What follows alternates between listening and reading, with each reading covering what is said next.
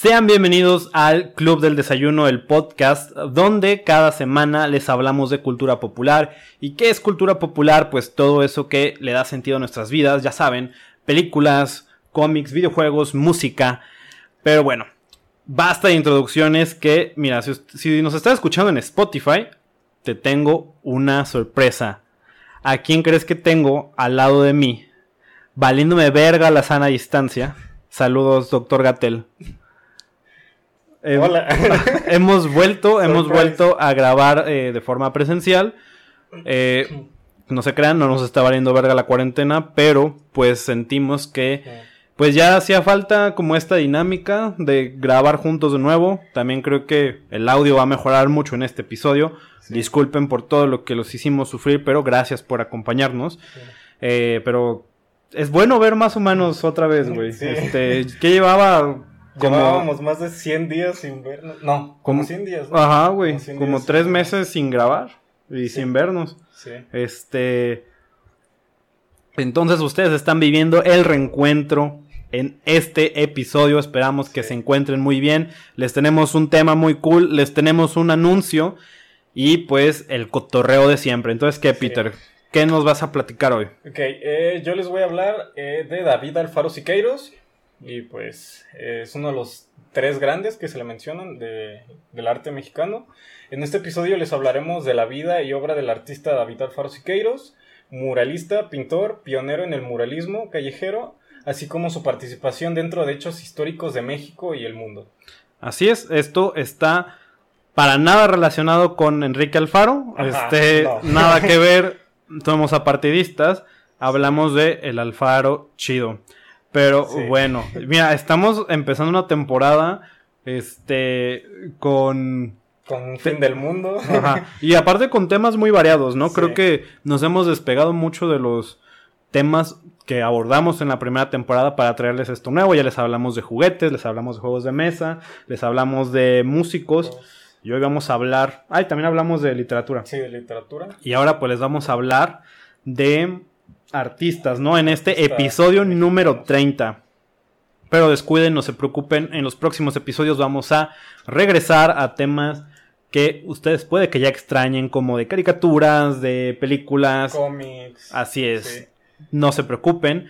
Y miren, yo sé que probablemente extrañan que hablemos de películas, porque créanme que también nosotros lo extrañamos. Entonces, empezamos este episodio con un anuncio.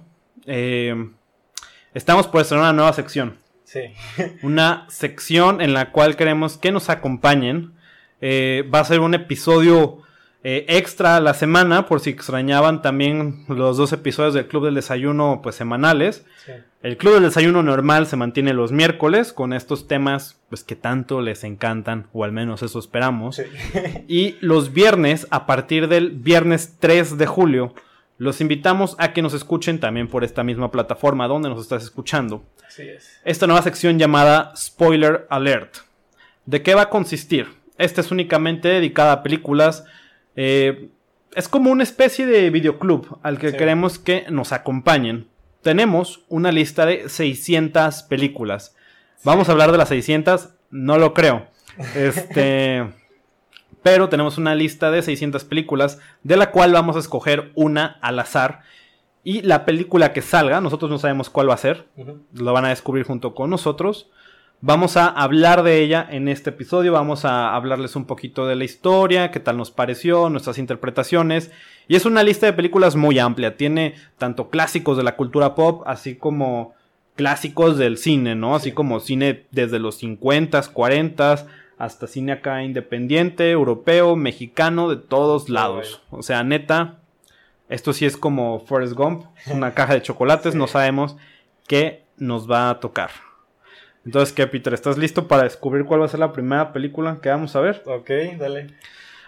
Pues bien, vamos a... La dinámica va a ser, yo aquí tengo una aplicación, no pueden ver nada porque pues mi celular se ve en blanco, pero tengo una aplicación que nos va a generar un número al azar entre el 1 y el 600 y esa es la película que vamos a ver. El punto es, la película que salga, los invitamos a que la vean también, tienen hasta el 3 de julio, para que este pues entren en más contexto al momento de que hablemos de la película y también pues de que eh, entren en la, en la conversación, ¿no? Y que tengan como nuevas opciones de películas que ver. Entonces, pues, eh, acompáñenos. Entonces, vamos a escoger la primera, Peter. 252. Va. ¿Cuál será la película que veremos? ¿Qué esperas tú? Uy, ah, algo europeo. Algo europeo. Sí. Uy, pues no. Fíjate que vamos a empezar con un clásico del cine. Ok. Eh, de uno de los nombres más importantes. Y uno de. Yo creo que el padre. Uno de los padres de la cultura popular. Okay. Vamos a ver de Steven Spielberg, el clásico de Jaws. Tiburón. El, oh. llamado primer blockbuster en la historia. Entonces, pues, oye, güey, qué buena forma de empezar el verano, de hecho, ¿eh? Está, está, muy está como también muy cagado porque la película acaba de cumplir años, entonces, vean Jaws Tiburón, lo pueden encontrar en plataformas digitales y si no, pues en internet, ustedes saben dónde. Y pues, 3 de julio nos escuchamos para hablar de Tiburón a fondo, ¿no? Sí. Eh, entonces, pues ya, dejamos eso a un lado, Peter.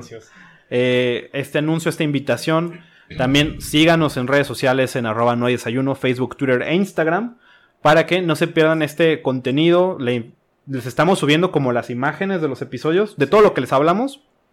Ahí viene un apoyo visual para que complementen esta historia. Sí. Eh, pero bueno, antes de empezar con el tema, Peter, ¿qué quieres platicar de algo que hayas visto, algo que hayas este... visto. Mm. ¿Qué desayunaste? ¿Cómo estás? Estamos... Desayuné. desayuné eh, un sándwich de panela. ¿Fit? Sí, con un jugo verde porque me estoy cuidando. poco a poco me voy muriendo, tal vez ustedes no lo noten, pero tengo muchos problemas, entonces me estoy cuidando mucho. Y... Así es, entonces extendemos la invitación. Si tú quieres ser el próximo host del club de desayuno, mándanos tu información en las redes sociales que te acabamos de decir. Tienes que cumplir con el perfil del Peter, ¿no? Sí. Pero sin todos los problemas de salud. Sí, aquí los Peters son como los Morty, son tienen un ciclo de vida y, se cambian, ¿no? llega otro. Este, va, fíjate, yo desayuné, no me acuerdo ni qué desayuné, güey. Este, ahorita estoy tomando café. Estoy viviendo una vida muy responsable, lo siento. Eh, no sé. Eh, bueno, cuéntame, Peter, ¿qué, has visto? ¿Qué has, eh, este...? He visto varias cosas, pero ahorita una que traigo muy fresca es porque la terminé ayer. Ajá. Este, empecé a ver una serie coreana que se llama eh, El infierno de extraños. ¿El infierno de extraños? Ajá. ¿Es live action? El infierno de extraños, sí. Este, creo, bueno, como vi al final, creo que está basada en un cómic coreano que tiene, el cómic coreano tiene otro nombre, que no es manga, no me acuerdo cómo se llama, pero bueno, está basado en eso. Y es de, pues es de un vato que es como nosotros, tiene veintitantos años. ¿Tiene un podcast? Este, no, pero mm. es escritor. Mm. Este, y pues se muda a Seúl porque le dan una oportunidad de trabajo, acaba de terminar su servicio militar, que haya, pues si no lo saben, es obligatorio, más o menos son como cuatro o cinco años de a huevo que tienes que estar ahí. Entonces el vato, pues se ve como que va con otros aires, ¿no? Como de triunfar en Seúl y pues se encuentra que todo el alquiler es muy caro y termina en una como posada, que se llama así. Está muy extraño. O sea, tal vez cosas culturales, ¿no? Pero es como un, edificio donde viven muchas personas. Una vecindad. Ajá, como una vecindad. Ajá. Y pues... Es el chavo del 8 coreano. Oh, eso quisiera, o sea, está muy extraña. Este, cuenta que ahí hay como como nomás seis inquilinos y todos son hombres, porque suponía que, se supone que en ese tipo de viviendas, al menos ahí, separaban a los hombres de las mujeres. O sea, un piso era para puras mujeres y otro piso para puros hombres. Entonces dice que hay como un incendio y se quema la parte de las mujeres y nomás viven hombres. Entonces todos estos personajes son como muy extraños. Entonces este, este vato es como pues de pueblo. Entonces como que hay un choque muy duro y como que no se acostumbra y empieza a, a tener como roces con los inquilinos pero son unos inquilinos muy extraños, entonces todo se empieza a tornar muy raro y el vato termina metido en un asunto súper feo que pues véanla para que se van. Tiene algunos detalles, detalles que no, como que no me gustan, pero, eh, pero está buena. Es una serie que Peter le recomienda a toda nuestra audiencia que es foránea, de donde sea que nos escuches. Se van a identificar. Ajá. Si, tú si las latas de atún son parte de tu dieta de forma regular, esta serie es para ti. ¿Dónde la pueden encontrar, Peter? Está en Netflix. Netflix. Pues miren, ahí tienen esa opción para ver. Eh, yo les tengo una opción que estaba en Netflix, pero ya no lo está. Eh, ayer vi eh, Children of Men. Ah, ¿ya la quitaron? Sí, ya la quitaron. Esta película dirigida por Alfonso Cuarón en 2006. verga, güey, qué película tan más cabrona. Neta, me atrevería a decirlo. Todavía no he visto y tu mamá también. Ah, ya, ya. Este, no he visto y tu mamá también. No he visto tampoco La Princesita que por cierto están en alguna parte de esta lista. Este, eh, pero mira, me atrevo a decir que es la mejor película de Alfonso Cuarón. Chingue su madre La Cleo, chingue su madre Gravity y Harry Potter, ¿no? Y no creo que hayan visto solo con tu pareja, pero tampoco es de sus mejores. Pero Children of Men es una película muy, muy cabrona. es ah, una película de ciencia ficción, este drama distópico. Uh, es un futuro donde eh, las personas perdemos la capacidad de reproducirnos. Las mujeres son infértiles y es el trabajo del personaje de Clive Owen de escoltar a la, una, la primera mujer que se embaraza en, en, años, en 18 años, ¿no? A un lugar seguro. Es una película brutal. Eh, mira, esta madre salió en 2006 y tiene un chingo de cosas que fueron como cosas que sucedieron. O sea, Cuarón se adelantó a su época, güey. Se o sea, muy actual. O sea, hablan mucho de los inmigrantes, hablan mucho del terrorismo, hablan también de una pandemia pues que también como de los influencers, ¿no? Porque, mm. bueno, me acuerdo que ahí aparece que los, los, los más jóvenes eran celebridades. Ah, sí, este, o sea, como las personas más jóvenes, sí. Bueno, no lo había pensado, pero sí tiene como ese tema. Pero verga, se siente una película muy relevante en la actualidad todavía. Eh, muy cabrona. Neta, tiene una atmósfera increíble. el mundo que crea Cuarón y la fotografía de el querido Chivo Lubeski, no mames, es, es un guion increíble. Neta, es una historia muy bien construida. Tiene actuaciones de Clive Owen, Julianne Moore, Michael Caine. Eh, creo que sale también por ahí. Este, Ejiofor, sí. Y este men, el de Pacific Rim. Ah, el de Sons of Anarchy. Eh, Charlie Hunnam. Eh, chequenla, es muy buena. Ya no está en Netflix, tampoco está en Prime Video, pero pues encuéntrenla en otro lado, la pueden alquilar en YouTube. Sí. Eh, pero bueno, eso es lo que yo les quería recomendar. Sigo como choqueado con esta película. Uh, vamos le dando al tema, Peter. Vamos a hablar de Alfaro nuevamente. No sobre ese Alfaro. No apoyamos la brutalidad policíaca. Siempre metiéndonos en temas sensibles. Sí, no queremos hablar de política, pero pero vamos a hablar de Pero política. Vamos a hablar de política. Y ok, el nombre completo de David es José David de Jesús Alfaro Siqueiros. Y vamos empezando por su infancia y adolescencia. Fue pintor, militar, muralista, revolucionario del arte y comunista. Que eso llegaremos en su momento. El comunismo es una profesión. Sí. Nació, o, o al menos eso se dice por ahí, que había nacido en Santa Rosalía, hoy Caramargo, Chihuahua, el 29 de diciembre de 1896. Se me volteó y dije, 86. este, sin embargo, su acta de nacimiento dice lo contrario. Dice que nació en la Ciudad de México. Ah, pues claro, güey. Pues todos quieren ser capitalinos, güey.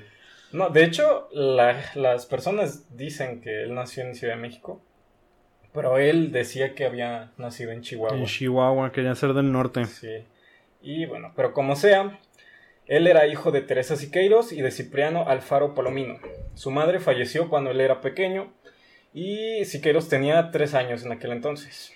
debido a esto, eh, se tuvieron que ir a Irapuato, Guanajuato, donde realizó sus primeros estudios bajo la tutela de sus abuelos, Antonio Eusebia Alfaro. Y estos dejaron una gran huella en la formación de David, ya que lo, lo crearon como en un núcleo de familia católica. O sea, tenían como una disciplina muy rígida. De hecho, su, su papá había sido soldado. Ajá. Entonces dicen que, que también lo, lo crearon como... ¿Soldado en la... la 1800 dijiste? Sí. ¿Que en la independencia? Ajá.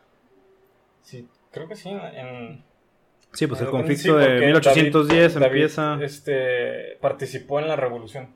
Ok. No, aguanta, güey, nos estamos yendo muy lejos, güey. El papá no pudo haber sido de la independencia. No. Después. Antes. Antes del, del 1896. Aquí van, vamos a reducir todos, todo lo que aprendimos este, sí o no en la historia. Esto, todo lo que pasa en este capítulo es responsabilidad de la Secretaría de Educación Pública. Sí. Lo dejamos, lo dejamos ahí. Y bueno, tiempo, tiempo después, en 1911, ingresó a la escuela preparatoria y por las noches asistía a la Academia de San Carlos. Esta academia era de artes. Cuando tenía 15 años de edad, este, ingresó a la, a la Academia de Artes y aquí tuvo sus inicios dentro de la grilla. Se vio inmerso en una huelga estudiantil. De se metió al comité de la prepa, güey. Desde, aquí empezó.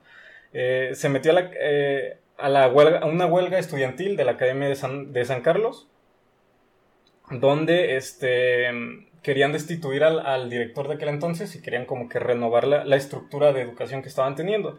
Ok, cool. Entonces, este, pues hicieron esta, esta huelga y pues se logró un cambio.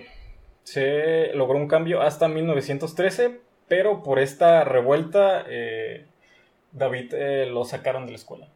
Es como lograron hacer algo, pero pues le terminó costando que lo corrieran.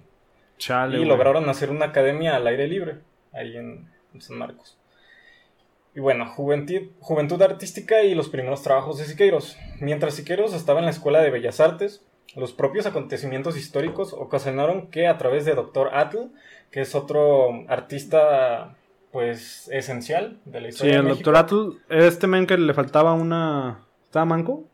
Creo que sí, creo que sí. Me parece que estaba manco. Miren, Dr. Atl se presta también como que digas de que, ah, es un luchador, güey. Sí. Es el padre del Dr. Wagner o algo así. Ajá. No confundirlo, este... Pero sí, el doc, Dr. Atl. De hecho, estaba traumado con los volcanes, ese vato. Y bueno, eh, Doctor Atl fungió como mentor y por solicitud del general Álvaro Obregón, los artistas de la, de la academia se ligarían a la vida política del país. Donde Doctor Atl se encargó de comenzar un grupo de maestros y alumnos de la escuela, entre los que estaba Siqueiros, eh, de que se desplazaran a Orizaba para apoyar al gobierno constitucionalista para que se encargaran del aspecto propagandístico. Ajá. El 3 de marzo de 1915 salieron hacia la ciudad con todo y las, las prensas de los talleres de artes gráficas. O sea, eh, ellos se, encargaron de hacer como toda la, propaganda de, de, la revolución. O sea, eran como... Eh, Siqueiros y, Doctor Atle eran como estas personas que entregan volantes, güey. Sí. sí. Sí, como los, los, los testigos de Jehová. Ajá, exacto, güey. Y bueno, el triunfo de Carranza y el doctor Atl y sus seguidores regresaron a la Ciudad de México y continuaron con sus actividades de propaganda cultural al lado de Obregón. Siqueiros decidió sumarse a las filas del ejército de Occidente, encabezado por el general Manuel Diegues. El pintor en solo dos años ascendió a soldado raso y a teniente capitán, y después a miembro del Estado Mayor de la División de Occidente. O sea, Siqueiros estaba del lado de, pues, del gobierno durante la revuelta de la revolución. Con los malos. Sí. Alfaro y el gobierno no suenan bien juntos, güey. No, como que desde ahí viene. Ajá, pero mira, güey, yo digo que mejor no hay que decir nada porque luego nos van a. Vamos a terminar en fiscalía, güey, vamos a terminar en el Cerro del 4. Eh, ya, güey, están haciendo muchos comentarios políticos muy. en unas bolsas de basura. Ajá, güey. Verga, güey. Y bueno, eh. Háblame de pintura mejor, güey. Siqueiros pues se, metió a la milicia. Terminando esto, este, le dieron una beca para que se fuera a estudiar a Europa en 1919. Primero se fue a París, donde absorbió la influencia del cubismo, interesado en particular por Cézanne y el uso de grandes bloques de color intenso. Estando en París conoció a Diego Rivera. Ah, perro. Sí, ahí, se conocieron. Eh, otro pintor mexicano, los nombrados tres grandes, que el otro sería Orozco. José Clemente Orozco. José Clemente Orozco. Diego Rivera, pues el, yo creo que es el men que más ubican. lo relacionan mucho por Frida Kahlo. Sale en el billete todavía. Sí, hecho, todavía. Y bueno, conoció a, conoció a Diego en París, con el que viajó con otros pintores a estudiar el fresco del Renacimiento en Italia. y después pasarían por España. Eh, Siqueiros... part- ah. Verga, güey. Entonces todos están de intercambio en Europa. Sí, de, de hecho, en aquel entonces, a los artistas que más o menos tenían como po- popularidad, por así decirlo, los, por parte del gobierno, los, les daban como becas o, o ayuda económica y los, los mandaban a, al extranjero a estudiar. Uy, güey. Güey, yo a la gente que conozco que se va a a Europa de, Ajá. de intercambios como que hacen hacen su cagadero eh, cultural, güey. Ajá. Entonces no me quiero imaginar a estos mens artistas mexas en Europa, güey. No, aquí va, aquí empezaron güey, estos vatos. De hecho, güey, cuando pasaron por España, se, se ligaron a anarquistas españoles. Esto es un hecho irónico, ya que después Siqueiros participaría en la Guerra Civil Española, pero ¿Qué? en contra de ellos. A la verga, Sí. güey. Pero esto pasará después. En 1921 publicó en Barcelona, España, la revista Vida Americana, donde presentó un manifiesto titulado Los tres llamados a los artistas plásticos de América, en el que, en el que escribió sobre las propuestas artísticas que hacían mención de recuperar la gran estructura constructiva del mundo precolombino, del mundo anterior a lo español. O sea, en pocas palabras, quería que en el arte mexicano hubiera como una raíz más más a lo A lo prehispánico. ajá, a lo prehispánico antes de la llegada de los españoles. Fíjate que yo creí que iba a ser como lo contrario, güey. Sí. Pues de que... De hecho, lo criticaban mucho porque dicen que, que defendía eh, la cultura mexicana, pero también lo veían como un, pues no lo quería decir, pero como un, un blanco privilegiado. Un white chicken. Sí, un Sí, white sí tiene pinta, pero fíjate que es un pedo histórico muy cabrón esta... Ah, Me gusta mucho este este escrito de Octavio Paz, güey, de El laberinto de la soledad, que tiene este ah, este capítulo llamado Los hijos de la Malinche, donde habla mucho de esta pelea del mexicano con el lado español, o sea, siempre está de pinches españoles, ¿para qué nos invaden, Sí. güey? Pinches españoles de mierda y no sé qué. Pero también nadie se quiere hacer, nadie se enorgullece de sus raíces, este, ah, pues, eh, prehispánicas, ¿no? Ajá. Toda la parte indígena. Y es como algo que es real, güey. Y digo, es como también un tema muy sensible Sí. ahorita, ¿no? Con todo esto de la CONAPRED, todo este show. En México siempre se han aislado hasta donde se puede las culturas Sí. eh, indígenas.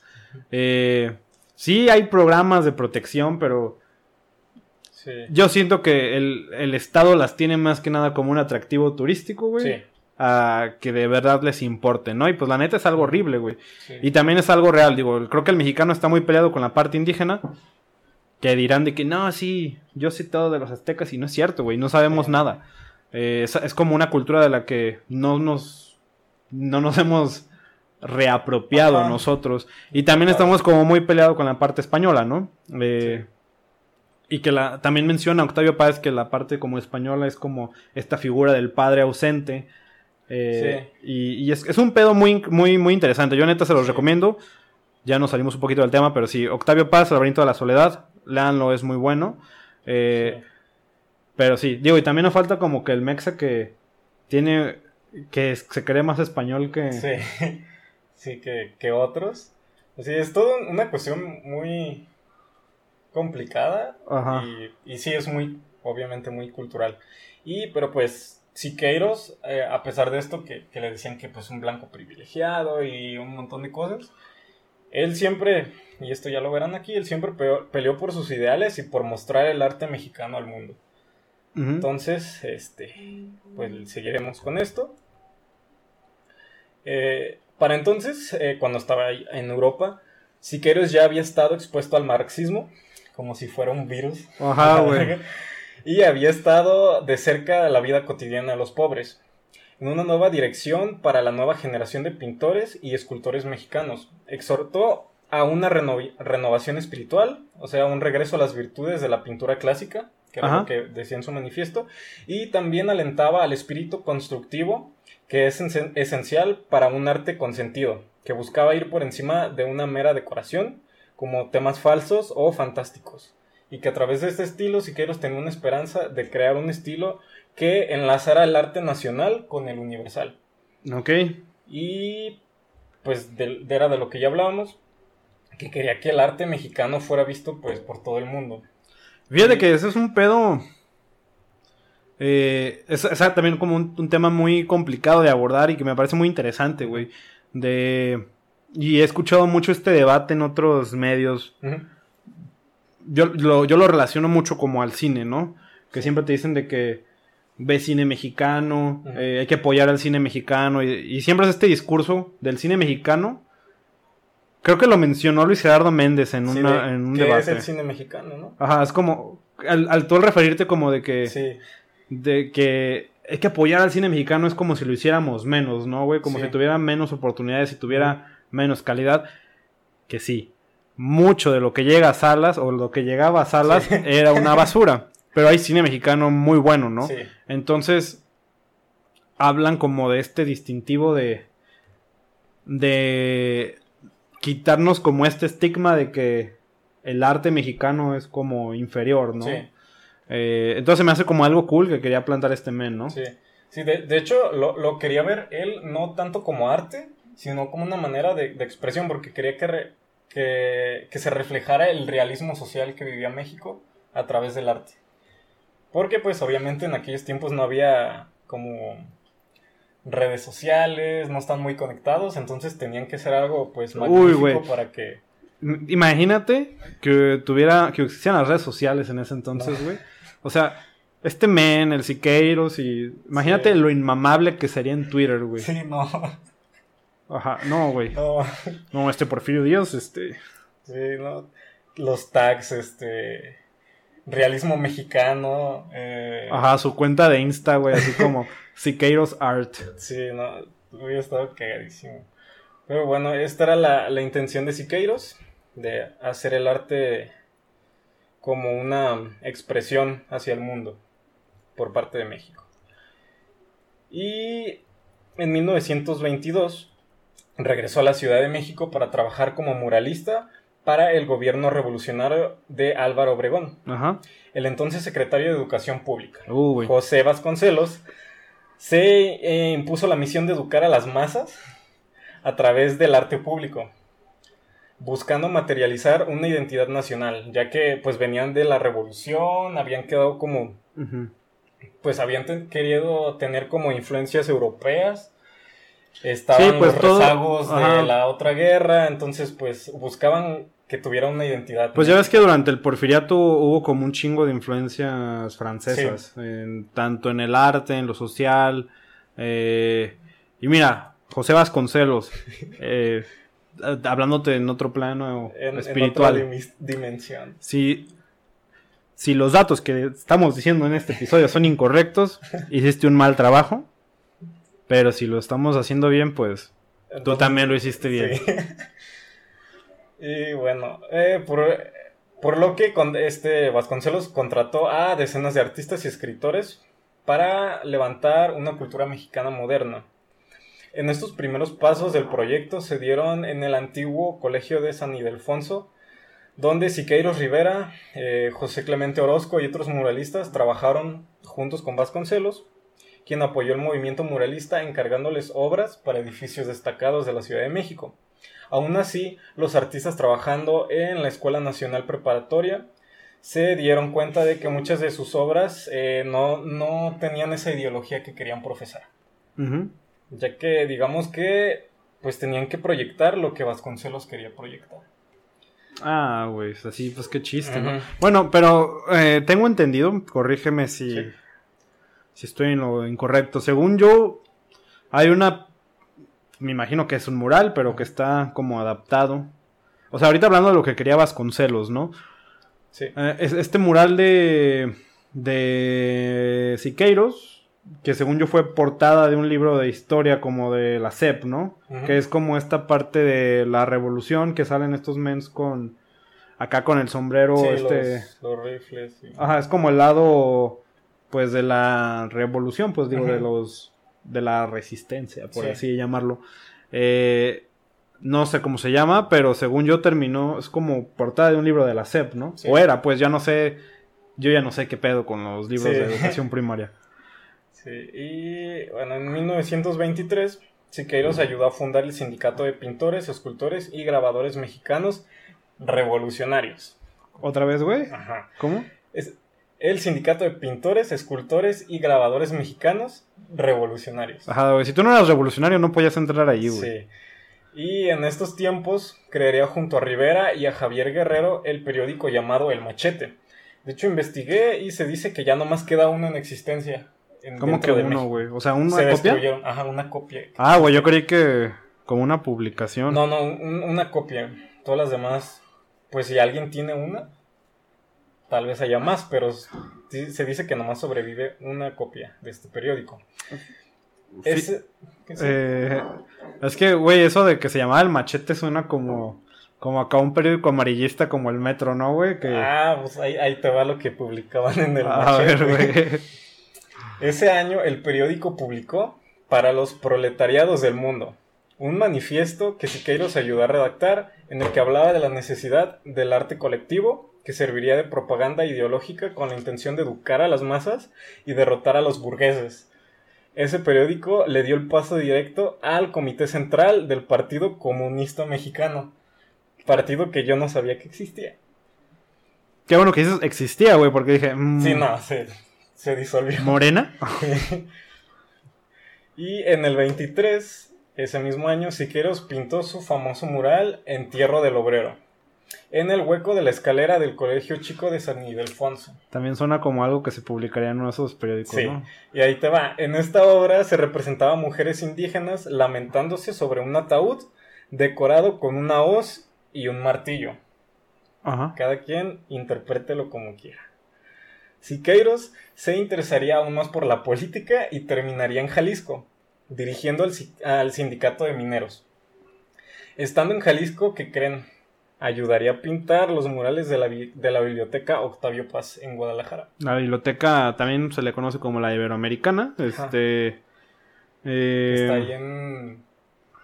por Plaza Universidad. Sí. sí. A un lado de un Burger King. Ajá, de un Burger, King. este. Sí. Mira.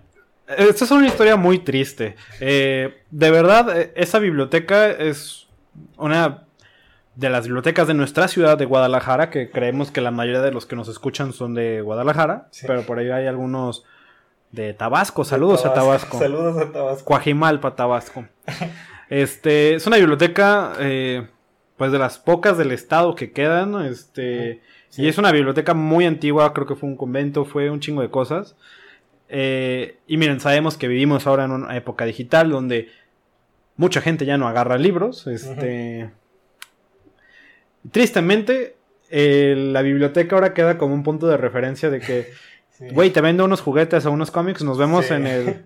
Afuera de la biblioteca. Ajá. ¿La que está la del Burger King? Sí, esa me... Ajá. O sea, ahorita ya es conocida como la biblioteca en Plaza Universidad, que está al lado del Burger King. Para hacer trueques o negocios. Ajá, güey. Y... y sí, fui a hacer tratos ahí, debo admitirlo, güey. y bien, pues eh, eh, Siqueiros pasó por, por aquí, por Guadalajara, un tiempo y regresaría después. Pero en el verano de 1928, Siqueiros encabezó al Comité Mexicano que asistió en Moscú, en la ex Unión Soviética, al Congreso Internacional Sindical Rojo, donde durante el, el sexto Congreso Internacional el comité adoptó la posición del, del llamado tercer periodo, que anticipaba la renovación del ímpetu revolucionario. De tal manera que toda forma de lucha obrera debía asumir el carácter de ataque al sistema existente y debía oponerse a cualquier forma de colaboración con órganos del sistema capitalista. Entonces, hacían estas reuniones en Moscú, donde partidarios de distintos países asistían. O sea, eran otros tiempos que no, que no comprendo. Igual no comprendo estos tiempos, pero parecía que el, que el comunismo se estaba esparciendo por el mundo. Como el coronavirus, Ándale, exacto. Ajá, fíjate, en unos años, güey, que alguien escuche este podcast, que digan, no mames, ¿se podía viajar? Ah, ya sé, qué, qué, tiempos eran aquellos, güey? Qué tiempos aquellos que se podían quiero, quiero, salir de sus casas. Quiero hacer nada más este paréntesis. Está investigando lo del mural que te decía. Eh, no salió en un libro de la SEP, para que no se pongan a buscarlo, pero es este, esta, este trabajo que se llama del, del porfirismo a la revolución. Eh, que igual por ahí lo ponemos en nuestras redes sociales. Recuerden, no hay desayuno, Instagram, Twitter y Facebook. Este, pero estoy seguro que sí salió en una de esas publicaciones de que te regalaban de repente en la primaria, porque yo por eso lo ubicaba. O sea, en un libro sí estoy seguro que sí salió. Sí, pero no en, la, portada, Tal vez no, pero en el libro sí. Y bien, eh, Siqueiro regresó a México después de este, de este sindicato en la ex Unión Soviética y tomaría la postura de Frente Unido desde abajo. A mediados de 1929, David Alfaro participó como delegado de México en Uruguay en el Congreso Sindical latinoamericanista organizado por el Comintern, que este así se le llamaba al Comité Comunista. Suena como la Comic Con de los comunistas. así, así era, era una, una Comic Con para, para comunistas, Conferencia de, del camarada Stalin, güey. De no mames, güey, sabes que traes está bien perra. Ah, güey, de hecho, ahorita que mencionas, eh, también dato importante de, de que, estuvo aquí en Guadalajara, este Siqueiros. Eh, no sé si has tenido la oportunidad de ir a la Casa Zuno. La he visto. La Casa Zuno, que está, en, parece que sobre Américas. Eh, es la casa de un exgobernador de Jalisco, de José Guadalupe Zuno, fundador de la. Bueno, refundador de la Benemérita Universidad de Guadalajara, nuestra casa. Este. Y en, esa, en ese edificio, que era donde él vivía, ahora es como el archivo histórico, lo que sea, pero puedes ir tú como un tour y está muy cool porque como este men Zuno era compa de Siqueiros, de Doctor Atl y de, me imagino que, según yo también de Diego Rivera, en toda la, en toda la casa ves como obras que reflejan este, este, esta ideología comunista, ¿no? Me acuerdo mucho de que en la puerta, que es tallada como en madera, tiene los símbolos como de la hoz, todos estos símbolos de la comunista con. Eh, por si un día pueden ir a verla. Eh, cuando podamos salir. Cuando puedan salir y que esté abierta al público, es una experiencia cool. No cuesta nada, al menos a mí no me costó.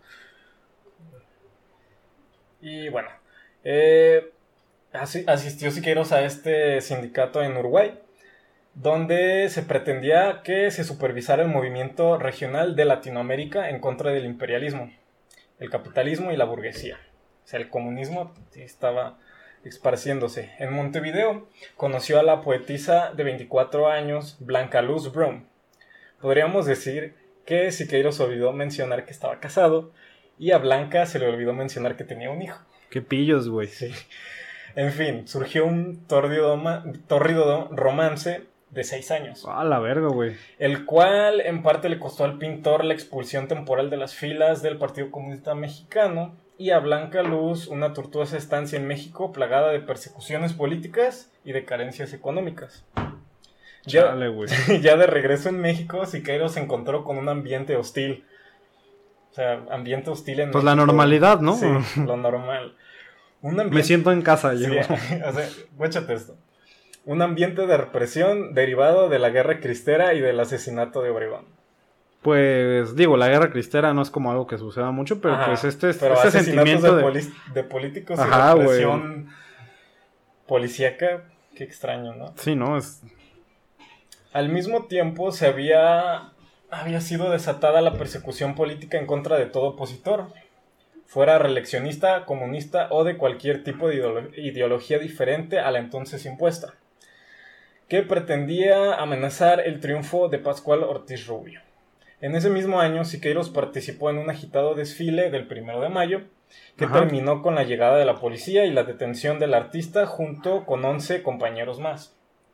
El 24 de junio, el juez del distrito lo declaró culpable de delitos de incitación a la rebelión, sedición, motín e injurias al señor presidente de la República, específicamente de conspirar contra el presidente Pascual Ortiz Rubio. Hizo un tweet que no les gustó. Yo creo que sí. No, pues ah, no sé cómo haya sido la, la manifestación, pero pues lo, lo, acusaron de conspirar contra el presidente. Y durante seis meses, hasta el 6 de noviembre de 1930, Siqueiros purgó su condena en la prisión de Lecumberri.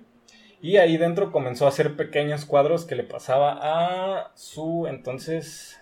Ya no recuerdo si se, si se habían casado o solo, solo están arrejuntados. Con la poeta. Con la luz. Blanca Luz. Oye, ¿su hijo se lo trajo qué pedo lo Sí, dejó allá? sí, Ah. se lo trajeron. Oye, ¿qué, ¿y con- qué pasó con la ex de Sabe. no, no sé. pues, Siqueiros? Era otro hombre. Sí, era, eran Un hombre tiempos. más. Pues tampoco son diferentes, ¿eh, güey? Ah, tampoco son tan diferentes, ¿eh? Todo esto suena muy actual. Ajá. Pagó una fianza de 3 mil varitos y lo confinaron a vivir en la ciudad de Taxco, en donde tuvo- eh, estuvo bajo libertad condicional. Ahí se interesó en la fotografía y el cine. En este periodo cono- conoció a Sergei Eisenstein, Ajá. Eisenstein. Eisenstein, Ajá. que fue un- una gran inspiración en la obra de Siqueiros y, fu- y fue puente para salir del país. Eh, como paréntesis, para quienes desconozcan quién es Sergei Eisenstein, es esta figura. Perdón, ya- No, Ah. no. Era esta figura muy importante en la historia del cine, del cine soviético, que es a quien se le atribuyen muchos de los conceptos básicos de la edición cinematográfica, ¿no? Eh, los soviéticos se caracterizaron mucho por esta edición de con cortes muy rápidos, este, que aportaban mucho a la narrativa. Este men era un, era un cineasta muy importante en la Unión Soviética y pues termina llegando a México, ¿no? Que de, de hecho gracias a este men, según yo, se hace compa del Indio Fernández Sí. y es cuando el cine mexicano realmente empieza a despegar. Ajá. Eh. Este men llegó a enseñarnos a, a hacer cine, ¿no? Sí. Y bueno, mientras estaba en Taxco, hace cuenta que no podía salir. ¿Dónde de- es Taxco, güey? Suena, No sé. suena, o sea, desde que me dices que está, está cerca de la Ciudad de México. desde que dijiste que estaba confinado en Taxco es como, chale, güey, suena como un castigo feo. de- no, podía, no, no podía salir de ahí, pero Pues como viajaba. nosotros, güey. Exacto, no puedo salir de casa. Y salía a la Ciudad de México para hacer eh, pequeñas exposiciones de su obra. Entonces Si- Siqueiros violaba su arraigo judicial cada vez que acudía a la Ciudad de México, con el pretexto de una exposición. Pero su principal, bueno, era exponer, pero también tenía ahí como otra intención, ¿no? Ajá, es como cuando tú le decías a tu mamá de niño de, me voy a quedar con unos amigos y andabas acá pegándole al güey. y, est- y estabas en otro lado, ¿no? Ajá. Y este, pues su otra intención era el intento de organizar la Liga Internacional Proletaria, el LIP, un grupo de acción artístico-política. Güey, este men le gustaba mucho hacer como grupos, ¿verdad? Sí, le gustaba la o sea, Siqueiros, güey, Siqueiros es el vato que hace el grupo de WhatsApp, güey. El, el que organiza la Ajá, peda, la peda mamalona. Y la consecuencia de esto fue que el gobierno mexicano básicamente le dijo que se abriera la chingada y Siqueiros se, ex- se exilió en Los Ángeles, en Los Ángeles, California. En Los Ángeles eh, le encomiendan pintar un mural en una escuela de arte Ajá. y Siqueiros lo vuelve a hacer. Hace un mural de unos obreros bajo el yugo opresor y en uno de los extremos había uno, un obrero con expresión de rebelión en su rostro, como gritando. ¿Cómo, cómo es una expresión? Eh, Estaba así como gritando. Creo que traía una hoz o un machete Ajá. y estaba así gritando al aire. Con el puño arriba. Entonces, este, pues hizo este como el mural. concierto de Panteón Rococó, güey, o. Molotov. Y pues la directora de la escuela obviamente no, no le gustó y mandó tapar el mural. Después hizo otro y este estaba perrísimo también. Había un indígena crucificado. En A la verga, En la parte de arriba había un águila, un águila americana, las que parecen Ajá. las monedas de... Sí, las águilas de como cabeza blanca. Ajá, Calva sí, blanca, no me acuerdo cómo se llama. Águila de cabeza blanca. Y este, el ex- en el extremo derecho habían dos guerrilleros disparándole al águila, güey. Ah, perro. En ese mismo año, en el 32, hizo su tercer mural, El rostro de México. Otro mural que hacía la crítica al gobierno mexicano y es uno de los mejores conservados en Estados Unidos. De hecho, ya nomás queda este y el otro que te decía. Pero Ok. este es el que está mejor conservado. Siqueiros ya estaba siendo considerado peligroso también dentro de los Estados Unidos y fue expulsado a Uruguay. Ahí terminar- terminaría separándose de Blanca Luz. Y Pues mira, al menos la dejó en su. sí, Sí, la devolvió, güey. Sí.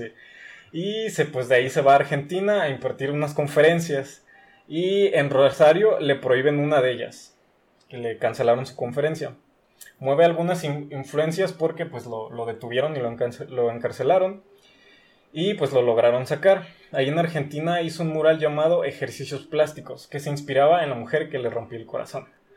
¿Luz? Sí.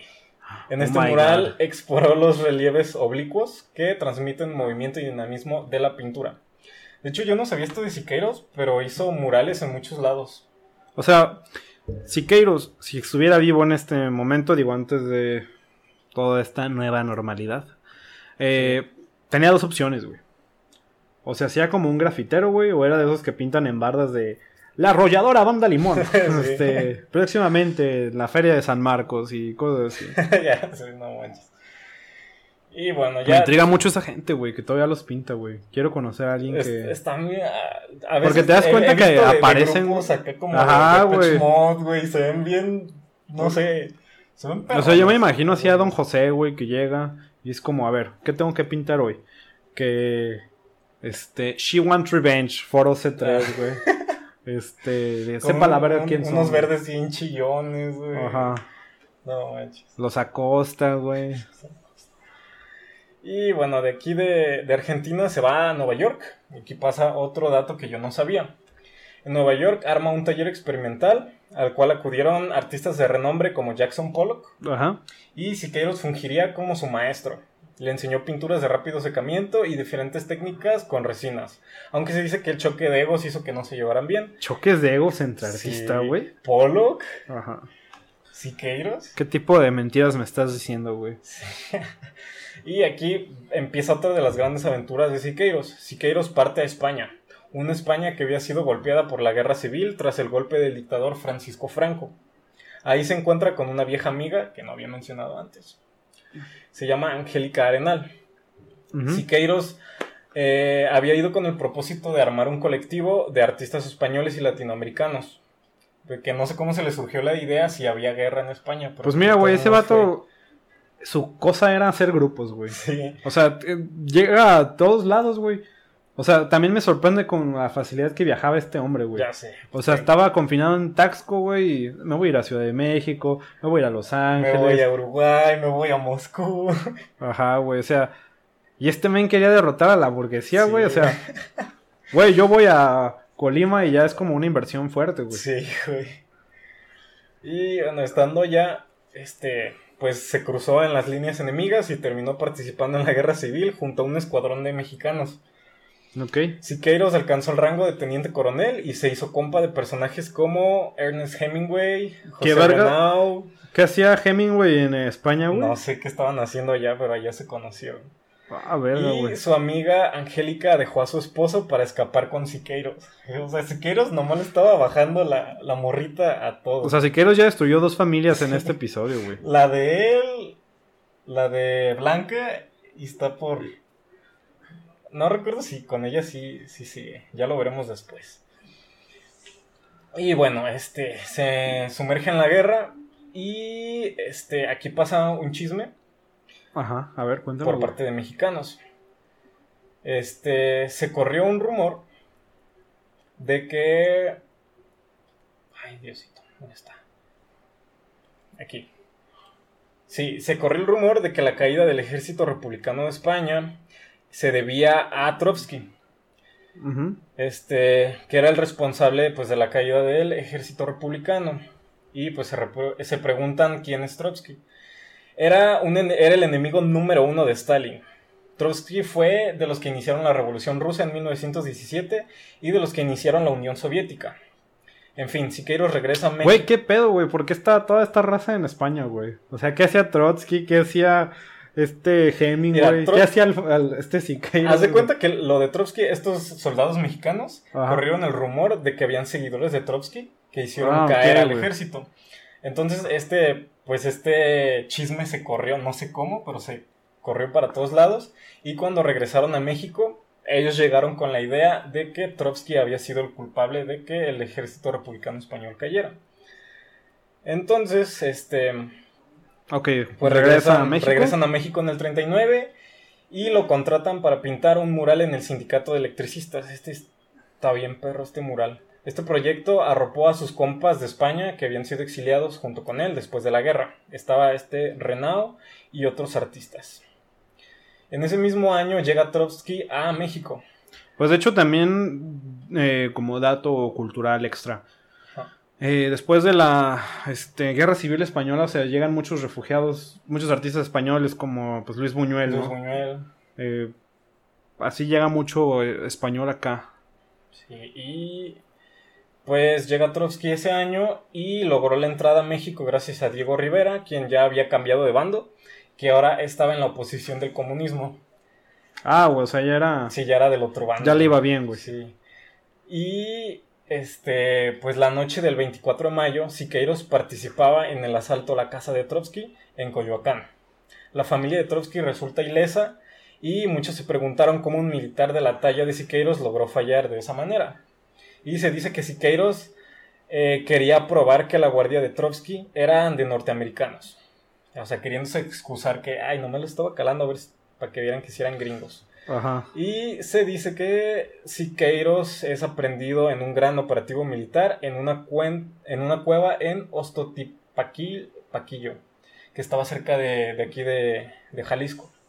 Porque está en una cueva, güey. Se, se fue a refugiar allá. Verga, güey, pero ¿por qué en una cueva? No sé, suena bien feo, no sé, me están persiguiendo, güey, esconder en una cueva. Y pues ya lo, lo encarcelan y otra vez lo vuelven a, encarcelar en Lecumberri. Desde la prisión, Siqueiro solicita una entrevista con Ávila Camacho y la reunión se lleva a cabo y se reconocen como soldados de la revolución. se guachan y este güey es compa.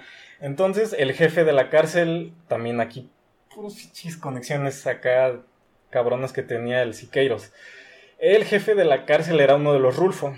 Se dice que salían de pachanga durante las noches Siqueiros, Rulfo y Neruda que en aquel entonces era el cónsul de Chile en México. Ah, verga, güey. Entonces, todas estas amistades lograron moverlos para que sacaran siqueros del país otra vez. Lo deportaron en Chile, a Chile, perdón. Y en Chile pinta Muerte al invasor, el cual muestra a un guerrero indígena con los brazos cercenados arrojando un alarido, al tiempo que se transmuta con un guerrero español. Está bien. ¿Cómo que se transmuta, güey? Sí, haz de cuenta que, está así el, indígena con los brazos cercenados. Ajá. Y de esta como mitad para acá, se ve como que se está pegando al cuerpo de un... Verga, güey, o sea, como un tipo de película de David Cronenberg. Ándale, Verga, güey. Este men sí estaba mal. No, no lo has mencionado, pero me imagino que en Chile le empezó a pegar a las drogas, güey. Bueno. tal, tal vez desde antes. Sí, güey. Mira, pues era soldado, güey. Este, probablemente se picaba con morfina, güey. Y bueno, este, aún muy cínico, estando en Chile, solicita al gobierno americano y mexicano el financiamiento por varios países en la predicación del arte de guerra. Eh, de arte de guerra y imperialista. En su recorrido termina, o sea, creo que no lo, no lo financian, pero se atrevió a pedirles dinero. Termina en Cuba y intenta ir a Estados Unidos de ahí, pero se le niega la visa. Y este, aquí hace dos, dos murales. ¿En Cuba? Ajá. Pues mira, güey, como buen comunista ahí terminó, güey. Sí. Y bueno, le hace dos, dos, encargos. De hecho, uno se lo hizo a este Rockefeller. Le patrocinó un mural en uno de sus, de sus hoteles que tenían ahí. Y era una combinación de Lincoln y otro. Otro político no me acuerdo cómo se llama. Y uno de estos este, murales se lo terminan tapando. Regresa a México en los 50 una vez más y fundó el Centro de Artes Realistas donde era visitado por sus amigos el director Orson Welles. No mames, güey, este güey es como... y la actriz Rita Hayworth. Rita Hayworth, no mames, güey, este güey conocía todo. Este güey era compa de medio Ajá, güey. Este, verga, güey. ¿Qué pedo este con esto? Sí. también lo que me sorprende machín, güey, es como estás exiliado, güey. Sí. O sea, no es la primera vez que te exiliamos, güey. O sea, ya lo habían exiliado, o sea, ya lo habían encarcelado como tres ah, veces hasta Pero, o sea, ya lo habían exiliado, güey, a Chile y el vato regresó, güey. Sí. Le gustaba Ajá. tocarle los huevos al gobierno mexicano.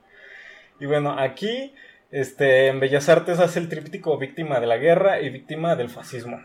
Un año después funda el taller de ensayo de pintura en el IPN, es pues el Instituto Politécnico Nacional. Ajá. Y Siqueiros también participaría en la construcción de la ciudad universitaria, aportando sus escu- esculto pinturas, el derecho a la cultura y el nuevo símbolo universitario. Ambos inaugurados en el 56 y en el 59 termina su mural el, el drama y la comedia en México. Mural que contenía conceptos de la Constitución de 1917, miseria y agresión, y fue acusado de incumplimiento de contrato. O sea, no es la primera vez que lo hizo, que hizo lo que se le dio su chingada de gana cuando lo contrataban, pero aquí sí se agüitaron y dijeron, no, ¿sabes qué, güey? Va a haber juicio. Entonces, por primera vez en la historia del arte en México, la pintura fue convertida en acto de juicio. ¿Y qué crees? Pues otra vez lo encarcelaron. No me sorprende, güey. Y pues, se dice que todo esto fue una venganza personal del presidente López Mateos, ya que alegaba que Siqueiros había hablado mal de su gobierno, pero como Siqueiros era todo un padrote, Tuiteó algo que no le gustó, güey. Sí, de hecho en su gira por Latinoamérica, pues todo lo que profesaba, pues era pues anti antigobierno mexicano, ¿no? Entonces, este eh, siguió haciendo bocetos de sus futuros proyectos ya estando en la cárcel. Hacía pequeños cuadros que su esposa sacaba de contrabando de la cárcel. La de España, güey. Sí, la de España. Sí, se casaron. Eh, No me acordaba de esta parte. Numerosas manifestaciones en México y en el mundo demandaron su libertad. Este, de hecho, investigué y en varias partes del mundo, en París, en Latinoamérica, en Uruguay, así, este, había fotos, güey, donde todos estaban con sus carteles de liberen a Siqueiros. Como el Takeshi 69, güey. Ándale, y pues sí, lo, lo sacaron. Eh, Verga, salió de la cárcel en el 64 y trabajaría en un proyecto que se llamaba Poliforum en Cuernavaca, que estaba también constituido por la tallera, que era una gran eh, era una estructura inspirada como en una fábrica Ajá. que tenía pa- paneles removibles. Haz de cuenta que era toda una estructura que se podía desensamblar. Ahí pintaban y luego la volvían a subir y la podían estar cambiando. Todo esto estaba inspirado como en las fábricas, que también tenía que ver con el proletariado. Entonces, este, en el 71 terminó su mural, La Marcha de la Libertad, técnica de escultopintura que le llamó el cuarto periodo del gran movimiento Aguanta, de arte público o sea. en México. Ya estaba grande, güey. Sí, ya estaba grande. O sea, nació en 1896, 96. güey. Sí, ya estaba grandecillo, güey. Sí, sí, sí. Y este, pues esta obra, el cuarto periodo de la gran, del gran movimiento de arte público en México, que él decía que se inició con la Revolución Mexicana, su gran obra maestra. Con más de 70 años de edad, Siqueiros es reconocido a nivel mundial. En México recibe el Premio Nacional de Artes, recibe el Premio Lenin de la Paz en la Unión Soviética, deja en su testamento de la Sala del Arte Público eh, deja la tallera y su obra al pueblo de México. O sea, todas sus, todos, sus pertenencias las dejó pues al pueblo de México. Y la mañana del 6 de enero de 1974 fallece en su casa de Cuernavaca junto a la tallera. Fue inhumado en la Rotonda de los Hombres Ilustres. Me imagino, güey. Y así es como vivió uno de los más grandes artistas mexicanos. Un hombre que siempre luchó por el arte y sus ideales. Fíjate que me imagino muy triste esta imagen de la muerte de Siqueiros, güey. Sí. En Cuernavaca se levanta su esposa Ah, Angélica temprano, güey. Prepara chocolatito caliente, güey. Saca la rosca de reyes. Y nunca llegó, güey. Nunca se levantó de la David. cama, güey. Va y lo mueves en su, en su cama, David. Ya está el chocolatito. Ajá. Y ya no se levantó. ya valió güey. Pero mira, güey.